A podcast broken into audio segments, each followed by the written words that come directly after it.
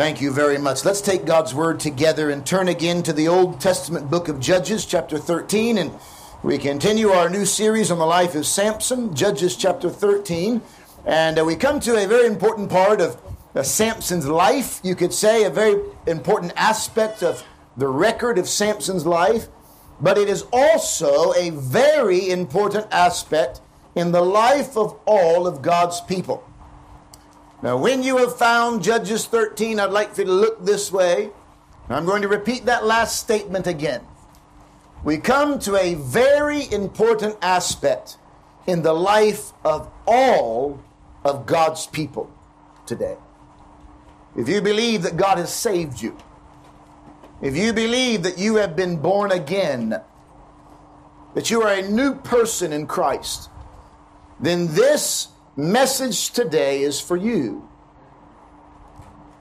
We're talking today about the matter of consecration.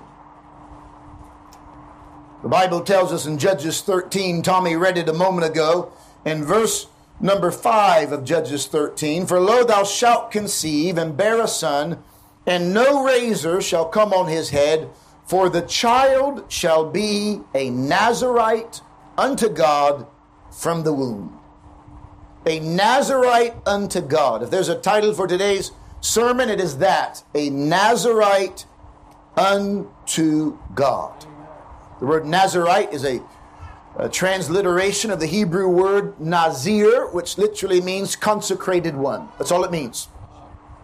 Samson was to be a consecrated man, separated unto God. That's what it says the child shall be a Nazarite unto God. Here's a man. We're looking at this man called Samson, a, man who's consecrated, separated from his birth for the work and service of God. Would you look this way for a moment? Every Christian is separated from their new birth unto God.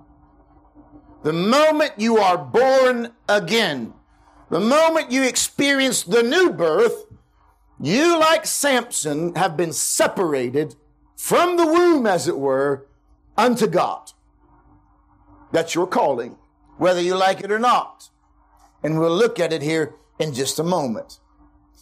Everybody wants deliverance, don't we? We want deliverance from sin, from addiction, we want deliverance from fear and doubt. We want deliverance from this present evil age, and we shall be delivered. There's a promise of a coming deliverer. But with the promise of a coming deliverer, just like in this text, with the promise of a coming deliverer comes a warning. Look at the Bible says in verse number four, the angel of the Lord had come to Manoah and his wife and told them that there is coming a deliverer that will deliver, begin to deliver Israel. The message was that that deliverer would be their son. And in verse 4, the angel says, Now therefore beware. I've circled that little word, beware. There's coming a deliverer, a deliverer, so beware. There's coming one to set us free, so beware. Wake up. By the way, that warning still stands today. There's coming a Savior very soon. Our Savior is coming again, and therefore we ought to beware. We ought to wake up. Look alive, they say sometimes. That warning still stands today. There are some precautions or some conditions, you might say, to the coming of this deliverer. Let's look at it We'll begin by thinking about what is a Nazarite? What is a consecrated one? Go to Numbers chapter 6 with me, please. Genesis, Exodus, Leviticus, Numbers. Numbers chapter 6 is where we first find this role, this opportunity, this position of a Nazarite. Number 6, verses 1 to 8, God is speaking to Moses. The Lord spake unto Moses, number 6, verse 1, saying, Speak unto the children of Israel and say unto them, when either man or woman shall separate themselves to vow a vow of a Nazarite to separate themselves unto the Lord, he shall separate himself from wine and strong drink, and shall drink no vinegar of wine or vinegar of strong drink, neither shall he drink any liquor of grapes, nor eat moist grapes or dried. All the days of his separation shall he eat nothing that is made of the vine tree, from the kernels even to the husk. All the days of the vow of his separation, there shall no razor come upon his head until the days be fulfilled in the which he separated himself unto the Lord. He shall be holy and shall let the locks of the hair of his head grow. All the days that he separated himself unto the Lord, he shall come at no dead body. He shall not make himself unclean for his father or for his mother, for his brother or for his sister when they die, because the consecration of his God is upon his head. All the days of his separation, he is holy unto the Lord. There you have it. The word separation or separate is used nine times in those eight verses. It's the same word as Nazarite or the same word as consecration. We find that word once in verse 7, the same word. We find that a Nazarite is someone who separates themselves. Now, the difference with Samson is he was separated before he was born. And that carries on to the child of God. That's why we're told, Be ye holy, for he is holy. We are, from the moment of our new birth, separated unto God. But there's an interesting aspect in this. There's an aspect of volunteering, an aspect of surrender. The Bible says in verse 2, Speak unto the children of Israel and say unto them, When either man or woman shall separate themselves to vow a vow. When someone gets to the place where they say, I'm tired of living for this world, for living for myself, and I am going to live only for God. Now it's interesting, we have the understanding that it was typically for a season, a time. We understand that because it was during that time they would not drink any wine or touch any strong drink, or they wouldn't cut their hair for that time, and they wouldn't go around a dead body for that time. But when that time was past, they could go on. When the time of their commitment had passed, I know some Christians who make commitments like that, don't they? One week, Lord, I'm going to serve you. Well, God's not interested for a week of your service. He's interested in your life. He's interested in a vow being made before him, like very much like Samson, from your birth unto your death, totally and completely consecrated to God. Now, can I just say that is the normal Christian life? It should be. It has become the abnormality today. Because the average Christian wants to consecrate one or two hours a week to God. The average person who calls himself a child of God only wants to give or separate themselves for one or two hours a week when they walk into the flaps of this canvas tent. That's their period of separation unto God. But when they leave this place, they go right back into living like everybody else. Is that you today? How serious is your separation? Separation involves two parts separation from the world and separation to the Lord. And both are essential. Both are important. There is no Nazarite without separating from the world, and there's also no Nazarite unless you separate to God. Yeah. You can't have one without the other. Separating from the world. Did you know that is expected of you today? We're living in a age, an age, I don't know if Christianity has ever quite experienced it quite like this, but we're living in an age when it is more common that the people of God look like the world than they do look like the people of God. More than ever. And in fact, it has become a, an evangel- so-called evangelistic tactic. We'll look like the world and try to blend in with the world and have our worship services like the world. And we hope that they'll come in because it'll be so much like what they're used to, they'll want to come and hang out with us. And we've forgotten that we have not been called to be like the world. 2 Corinthians chapter 6 and verse number 14, Paul writes to the Corinthian church and says, Be ye not unequally yoked together with unbelievers.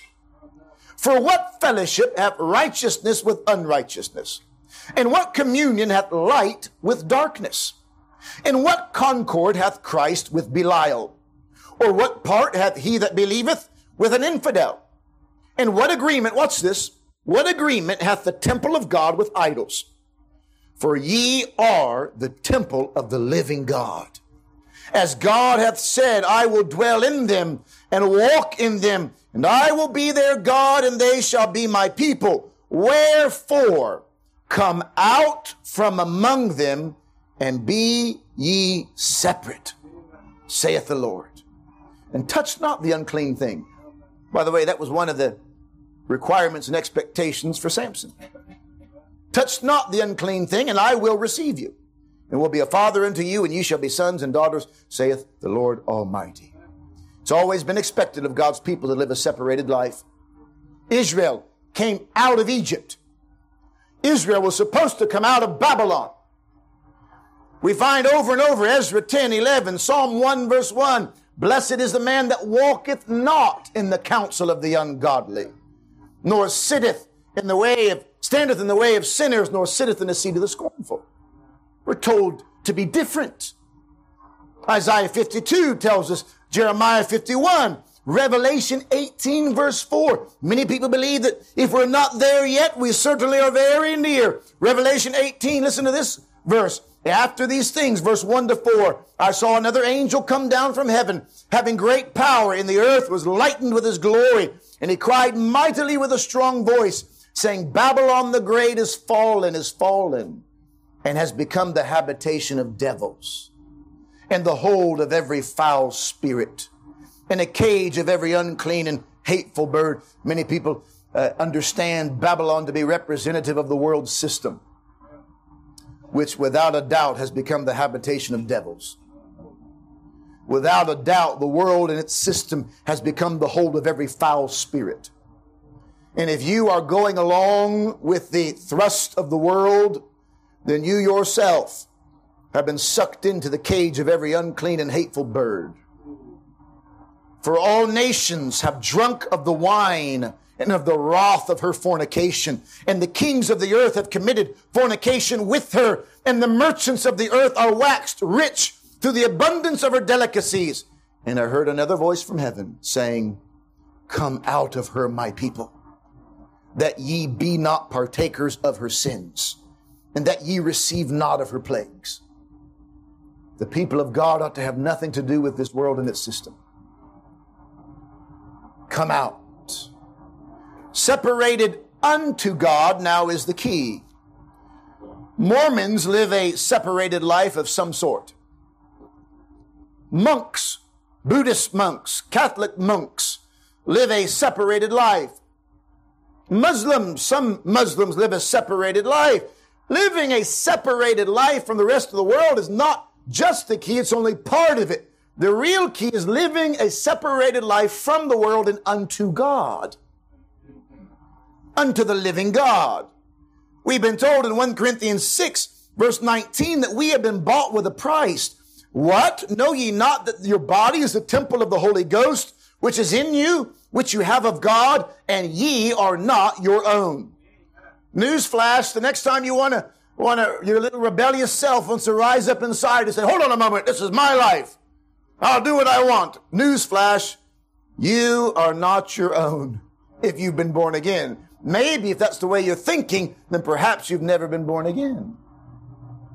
You can't call yourself a child of God and yet still own yourself. Ye are not your own. You've been bought with a price. Therefore, glorify God in your body and in your spirit, which are God's. Romans chapter 14, a beautiful portion of scripture, and verse number 5, Paul writes, One man esteemeth one day above another, another esteemeth every day alike. Let every man be fully persuaded in his own mind. He that regardeth the day, regardeth it unto the Lord. He that regardeth not the day, to the Lord he doth not regard it. He that eateth, eateth to the Lord, for he giveth God thanks, and he that eateth not, to the Lord he eateth not, and giveth God thanks. For none of us, watch this, none of us liveth to himself and no man dieth to himself. For whether we live, we live unto the Lord. And whether we die, we die unto the Lord. Where, whether we live therefore or die, we are the Lord's. It would do you good to remember that. Whether you live or die, you belong to God. And therefore you are to live for God. But that doesn't mean just Sunday morning. Would you look this way for a moment? Some of you never received the word. Because you come into a meeting like this and are so distracted, busy looking at everything else and thinking about everything else, and you never receive the Word of God. You're going to walk out of here just the same way you came in. We are called to be separated because we belong to God.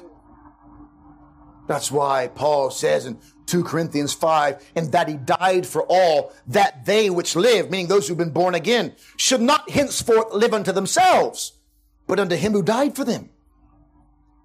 From this day forward, this is what it means to be a Nazarite. That from this day forward, the day that you've been born again, you would no longer live for yourself. You'd be no longer thinking about your plans and, and all that you want to do in life and and some of you have a 10 year plan in front of you.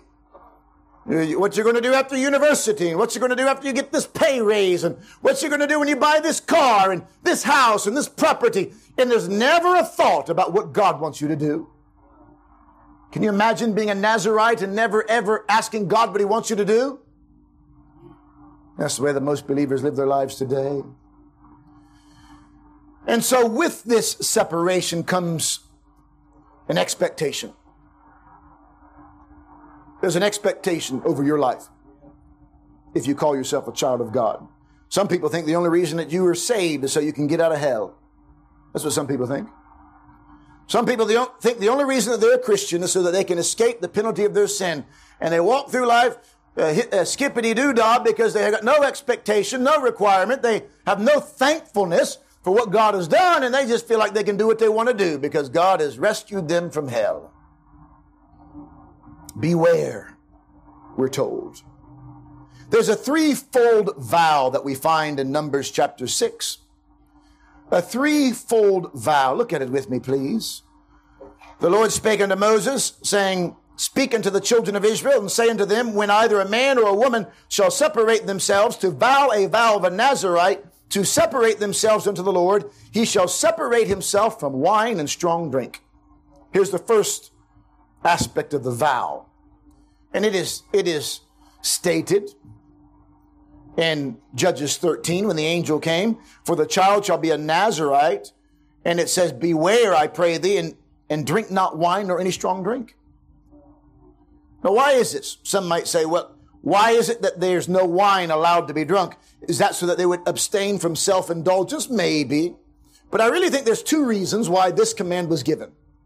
Number one, is that it maintains, he maintains a readiness for service by abstaining from wine. We're told in Leviticus chapter 10, verses 8 to 10, that the, the Aaronic priesthood, the priest could not enter into the temple. Do not drink wine or strong drink, thou nor thy sons with thee, when ye go into the tabernacle of the congregation, lest ye die.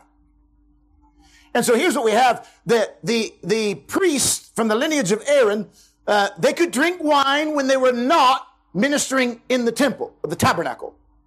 But the second they were to go in to do business with God, they could not touch drink. Yeah. That was to say, the work that they were doing was different than any other work.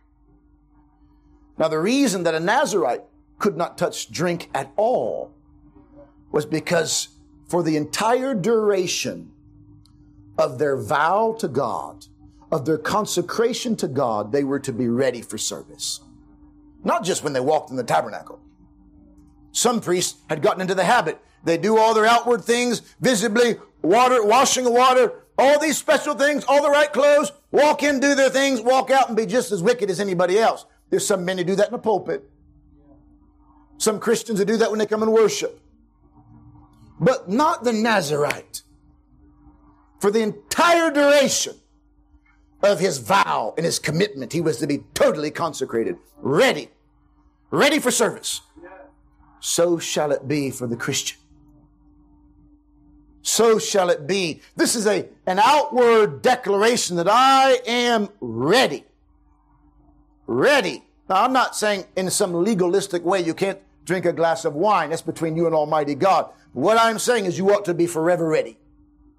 And if a glass of wine makes you unready, don't touch it.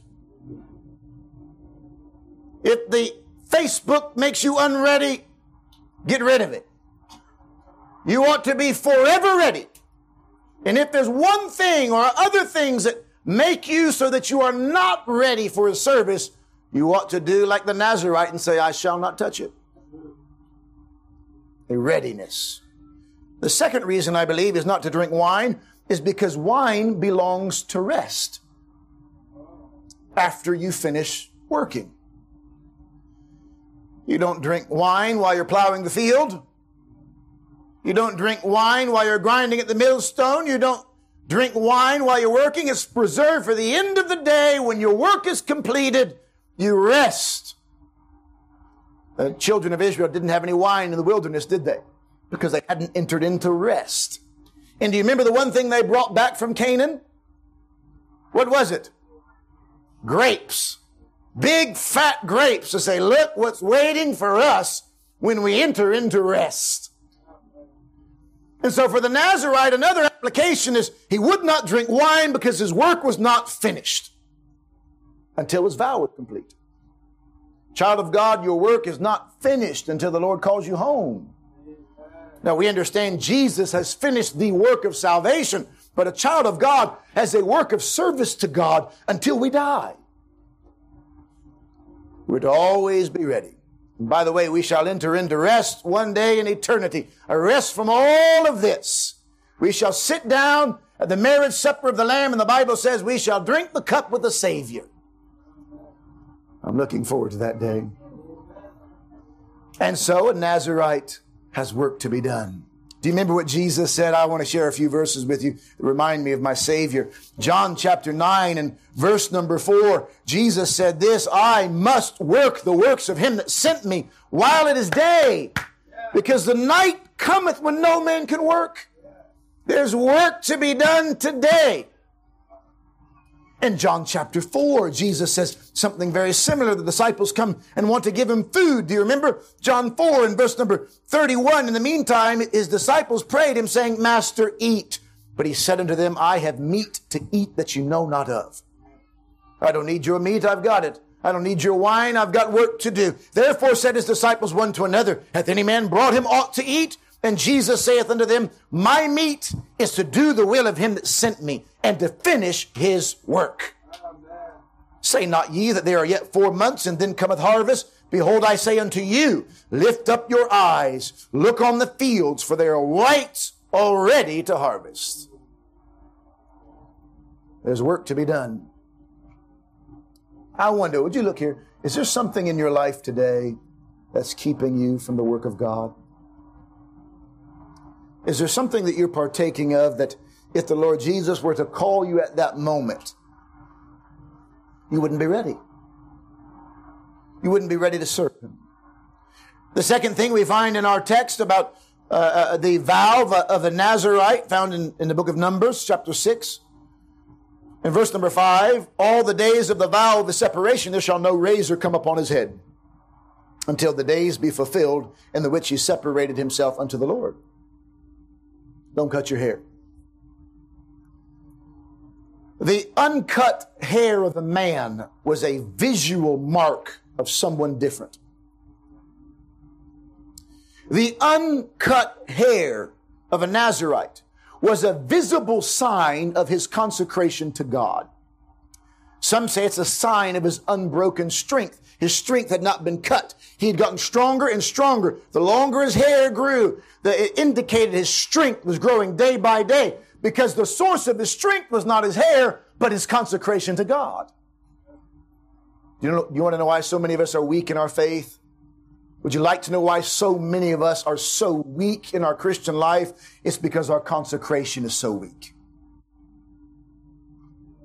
We're not a consecrated people. We care more about what we enjoy. We care more about what we want. And because of that, every time we indulge in pleasure rather than consecration, we're cutting our hair. Our strength is being cut one inch at a time. And instead of feeling the Spirit of God and the power of God coming upon us like Samson, we feel weak and limp because we have no consecration. Some of the most, the strongest days in my life, spiritually speaking, have not been the days I've gone to the gym to work out but have been the days, the times when I have been able to maintain a close and intimate walk with God. The times when I've sensed the Lord's presence and heard His voice and, and, and, and devoured His word. And I've felt the locks of my spiritual hair growing because of consecration. Times when I have resisted temptation. Times when I have put off distraction and I have been totally and completely consecrated to the Lord. Those days I feel like I could walk on water. Feel like Whitefield and Baxter and others who said, I am invincible until my work on earth is done. But you know, the days when I can't seem to get victory over my sin, the days when I indulge in what I want rather than what He wants, are the days I feel very weak and unable to serve God and useless to the kingdom of God. Samson had seven locks. Seven is the number of perfection, perfect strength. I think another explanation for his long hair was a unashamedness of his calling. It was an open public display. I'm a Nazarite and I've got long hair and I don't care. You can see it. I'm not ashamed of it. I'm not going to tie it up in a bun and put it under a cap and try to hide my calling. I am consecrated to God, whether you like it or not. There's got to be that kind of fearlessness about someone who's consecrated to God. You and I have got to get over being embarrassed. You and I have got to get beyond thinking and worrying about what our friends think of us. We've got to get past the opinions of our fellow man. You and I have got to be so consecrated, our hair so long, spiritually speaking, that we don't care if everybody at university thinks we're strange. We've lost the plot. That we don't care if all of our colleagues and coworkers call us a madman. That if all of our family wants to sign us into a mental institution, we ought not care. Unashamed.